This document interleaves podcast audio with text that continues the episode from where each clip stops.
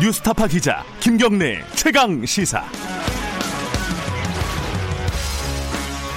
네, 김경래 최강 시사 2부 시작하겠습니다. 지금 총선을 한 달여 앞두고 어, 비례연합 정당이 어떤 핵으로 떠오르고 있습니다.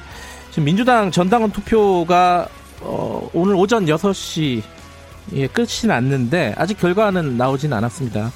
하지만 뭐 통과가 될 가능성, 그러니까 합류를 할 것으로 결정이 될 가능성이 높다고 관측을 하고 있죠.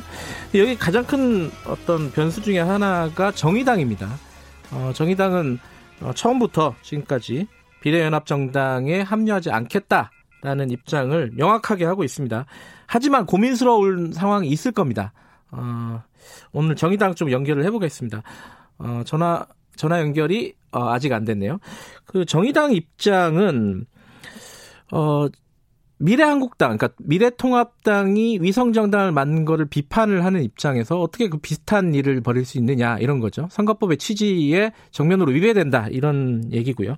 정의당의 어, 공동 선대위원장이죠 이정미 의원 연결하겠습니다. 안녕하세요. 네, 안녕하세요. 네, 어, 민주당 투표 결과 못 들으셨죠 아직? 네 네. 예, 어떻게 예상하십니까? 뭐 대부분 어, 합류하는 걸로 어, 결정되지 않겠느냐 이렇게 예상들을 많이 하던데 어떻게 보세요 이정미 의원께서는? 네 초반에 뭐 이 문제가 논의가 될때 네. 민주당 내에서 김부겸 뭐 김두관, 김영춘 이런 의원님들이나 이재명 도지사도 반대가 있었음에도 네. 이것을 당원 투표까지 갔다라는 것은 일단 지도부가 결론을 갖고 시작한 투표라고 봅니다. 음. 어뭐 다른 결과가 나올 거라고 예측하고 있지 않고요. 네. 예, 뭐 그게 민주당의 길이라고 생각했을 것이고 네. 이제 판단은 유권자의 몫으로 돌아가는 것이죠. 어, 민주당의 이번 뭐 결과 어, 투표 결과에 따라서 정의당이 변화의 어떤 가능성 여지는 있는 겁니까? 없는 겁니까? 여러 차례 뭐 언론들이 물어본 질문이긴 한데 한 번 더 여쭤볼게요. 사실 그 도로에서 네. 상대방이 네. 이기려고 가속하고 신호 위반하니까 우리도 어쩔 수 없다. 네. 이렇게 해서 같이 그렇게 신호 위반하고 가속하고 하면은 네. 대형 사고 나는 것입니다. 음. 사실 민주당 내에서 비례위성 정당의 순위를 올리기 위해서 의원 꺼주기를 해야 된다 이런 얘기도 지금 나오고 있고 네. 또그 어, 의원, 의원이 당선되고 난 후에 각자 당으로 돌아가기 위해서 그 당의 의원들을 전부 그 당이 제명을 하고 네. 어, 이런 일들이 벌어져야 됩니다. 네.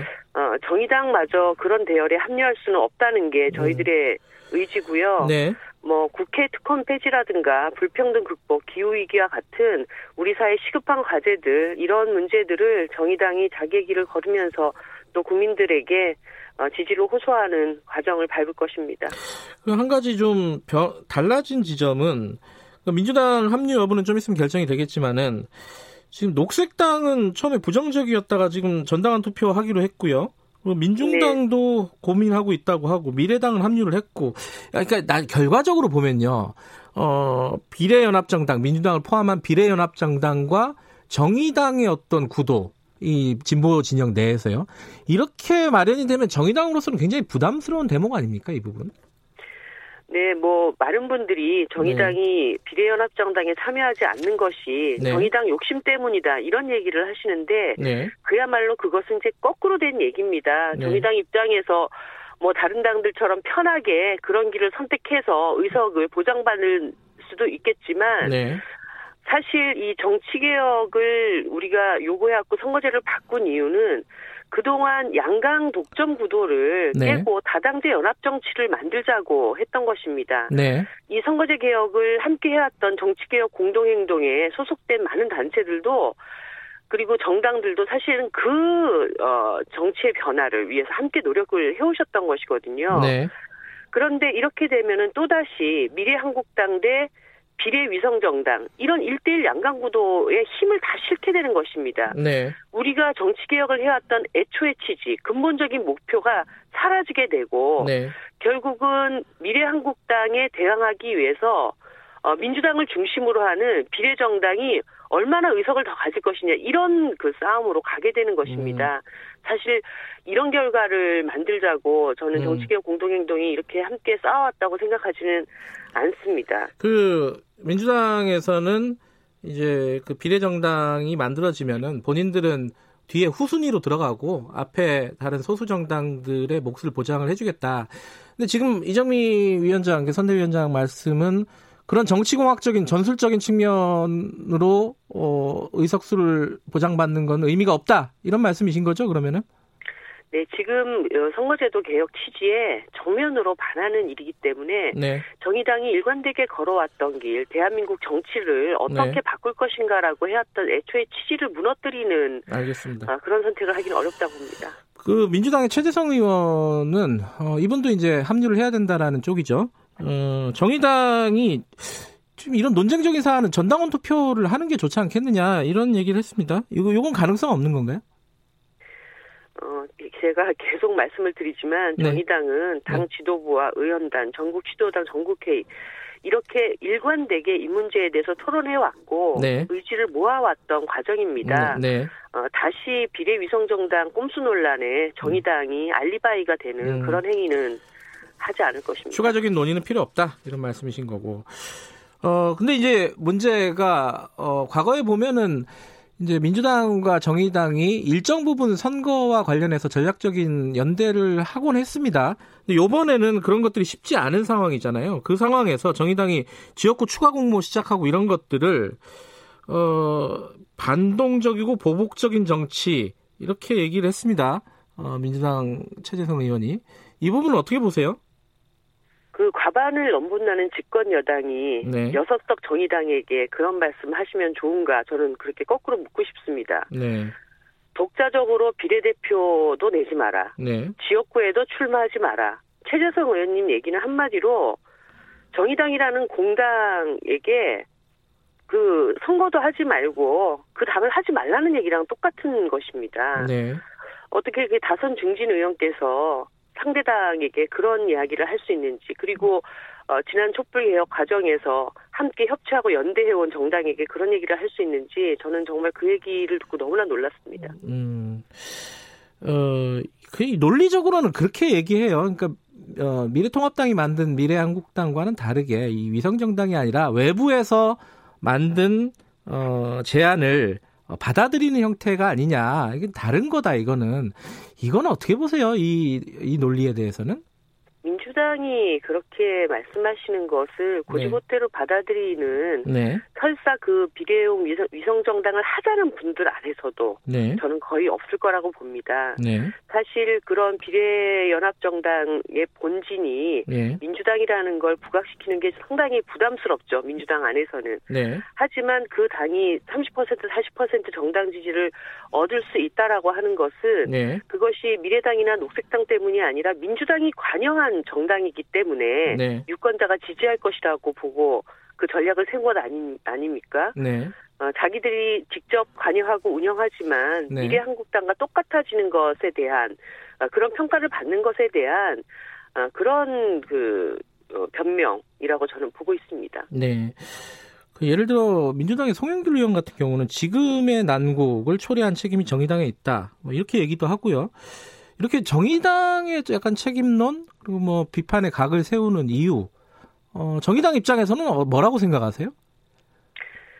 어, 저는 사실 네. 민주당 일각에서 이렇게 그 정의당에게 책임 뒤집어 씌우기가 나올 거라고 생각은 했습니다. 네. 그러니까 비례위성 정당의 명분이 없다는 걸 네. 이제 가리기 위해서는 정의당을 희생양 삼으려고 하는 것이 아닌가 저는 그렇게 봅니다. 음. 그리고 사실 여섯 석 정의당 때문에 선거제도 개혁이 이렇게 됐다라는 얘기를 하는 것은 어, 스스로 제1당 120석을 갖고 있는 정당으로서 너무나 초라한 변명에 음. 불과하죠. 네. 그 120석이나 되는 어, 제1당이 이 상황을 이렇게 끌고 왔는데 그게 6석 정의당 때문이다. 음. 그 말씀에 대해서 한번 곰곰이 생각해 보시길 바랍니다. 특히 지금 희생양 말씀하셨으니까 여쭤보는 건데요. 민주당 지지층에서는 이 선거 선거 결과가 만약에 어, 정의당이 빠진 상황에서 그 연합정당이 나오게 되고 어, 만족할 만한 결과가 나오지 않으면 결국 정의당한테 책임을 물을 수밖에 없는 거 아니냐 이런 어, 분위기도 있습니다.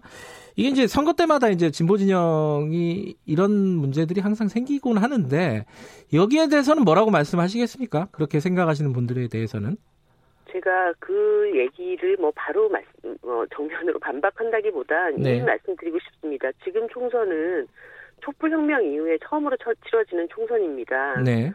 근데 선거도 하기 전에 촛불혁명을 계승해왔던 집단이라면 그것에 대한 정당성을 갖고 네. 이것을 다시 더 확장시켜 나가기 위해서 노력해야 되는데 아 우리 질 거야 이러다가 대통령 탄핵당하는 거 아니야? 네네. 이런 두려움을 먼저 갖고 출전하는 장수가 어디 있습니까? 음. 예를 들어서 지금 총선은 어, 사실은 코로나 총선입니다. 네. 이 코로나 총선에서 지금 어 미래통합당은 끝없이 어 집권 정당 발목 잡기를 하고 국민들의 불안감을 고, 조성하면서 뭐 중국 입국을 막지 못해서다. 그 다음엔 요즘은 또 마스크 가지고 계속 난리를 치고 있지 않습니까? 네. 이럴 때 오히려 집권 정당이 사력을 다해서 민생 챙기는 모습을 보여주면서 지금 국민들이 제발 좀 피해자들에게 직접적인 소득 보전을 해달라 이런 얘기를 할 때 과감한 네. 수경의 어떤 방향성들을 잡아 나가면서 네. 이렇게 민심을 얻으면서 선거를 치러 나가야 될 텐데 네. 아 민심이 지금 막 흔들리고 있으니까 이런 꼼수라도 써가지고 우리가 대일당이 되겠습니다. 네.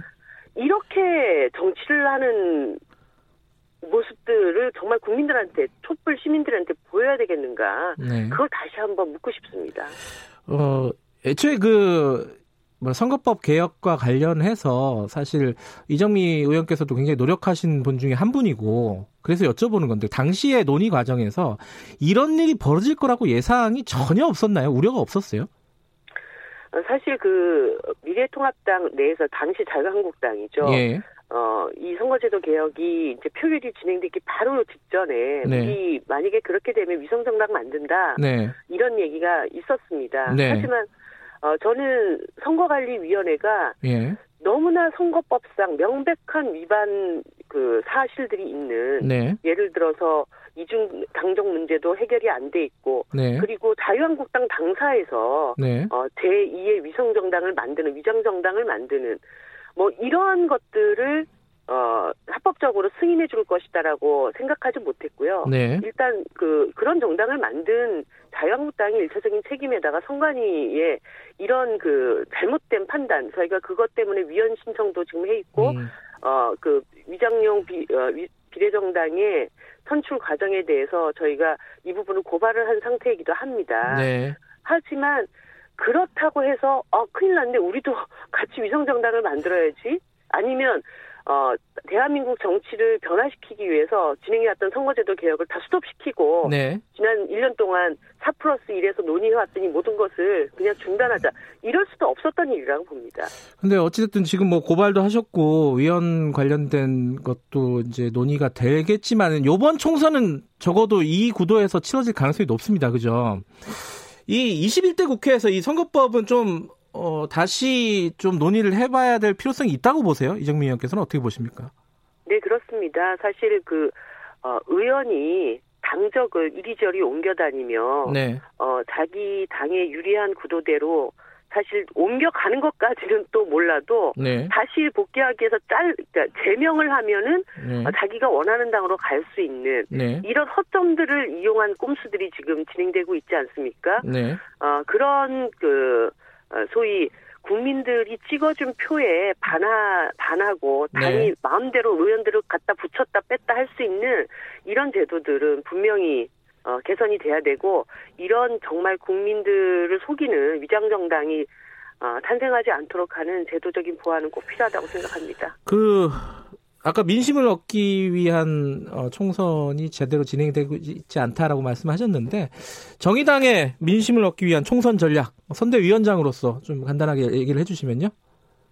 지금 제일 중요한 것은 네. 어, 코로나로 피해를 입은 너무 많은 시민들의 삶을 네. 이 정부가 국가가 국회가 어떻게 보호할 것인가 네. 이것이 가장 중요하다고 봅니다. 네. 지금 뭐 작은 학원을 운영하는 선생님들 뭐 한 달째 이제는 뭐 코로나 때문에 죽는 게 아니라 정말 돈이 없어 죽겠다 이런 얘기를 하고 있습니다. 그리고 네. 어, 5인 미만 사업장에 또 플랫폼 노동자들이라든가 네. 프리랜서들이라든가 어 진짜 뭐 시간제 일자리가 다 끊겨서 좀 오갈 데 없는 이런 분들. 네. 그러니까 지금 11조나 되는 추경이 너무 답답하게 편성이 돼 있어요. 뭐 네. 대형 TV 사고, 어, 환경차 사고 이런 사람들한테 세금 깎아준다.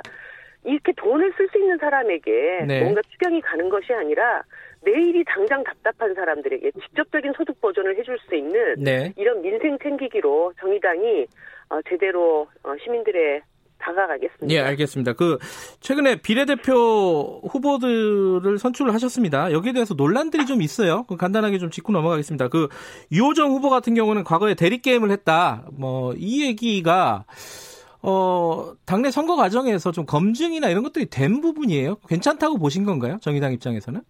어 최근에 그 어, 대리 게임 관련돼 가지고 여러 논란이 있습니다. 거기에 네. 핵심은 대리 게임으로 레벨업을 해서 네. 그것을 가지고 취업이라든가 VJ 활동을 통해서 어떤 그 금전적인 이득을 얻었다든가 예. 그런 것이다. 그래서 예. 마치 이것을 이제 대리 시험에 비유를 하시는데요. 네. 어 이런 것입니다. 남이 써준 답안지를 가지고 그 취업을 했다든가 이런 것이 아닙니다. 그 네. 당시에 아이디를 빌려줘가지고 level up이 된 것에 대해서 확인이 돼서 대학 시절이었죠. 네. 동아리 회장직을 사퇴하고 그 부분에 대해서 분명히 사과를 했습니다. 네. 그리고 지금 류호정 그 후보가 가지고 있는 레벨은 그 당시의 레벨이 아니라 그것을 리셋한 상태에서 네네. 네. 다시 자기 실력으로 획득한 네. 어, 그런 레벨이라는 것입니다. 그러니까 예. 자기 실력으로 그것을 이력서에 기재하고 어 그리고 뭐 어, 활동을 해왔던 것들에 대해서 네. 그것을 잘못이다. 그렇기 네. 때문에 후보를 사퇴해라. 이렇게까지는 할 수 없다라고 하는 것이 현재까지의 아, 판단이고 알겠습니다. 그럼에도 불구하고 이런 논란이 어, 야기됐고 뭐 대학 시절이라고 하더라도 그때 그렇게 네. 어, 게임 업계에서는 어, 그 아이디 도용이라든가 이런 것들을 굉장히 중요하게 보기 때문에 네. 그것에 대해서는 다시 국민들께 사과를 드리는 것입니다. 예, 뭐 류호정 후보도 마찬가지고 신장식 후보 같은 경우에는 그 음주운전이라든가 무면허 운전 이런 얘기들이 있는데 이런 좀 논란의 후보들은 재론의 여지가 있는 겁니까 아닙니까? 어, 일단 예. 여러 가지 상황의 심각성들이 예. 어, 확인이 되고 있고요. 예. 이 부분과 관련해서 아직 뭐 어, 결론은 내리지 않았지만 네. 어, 문제들을 또 논의해 나갈 생각입니다. 곧뭐 네. 당에서 여러 가지 얘기가 될 것이라고 봅니다. 알겠습니다. 오늘 말씀 감사합니다. 네네. 정의당의 이정미 공동선대위원장이었습니다.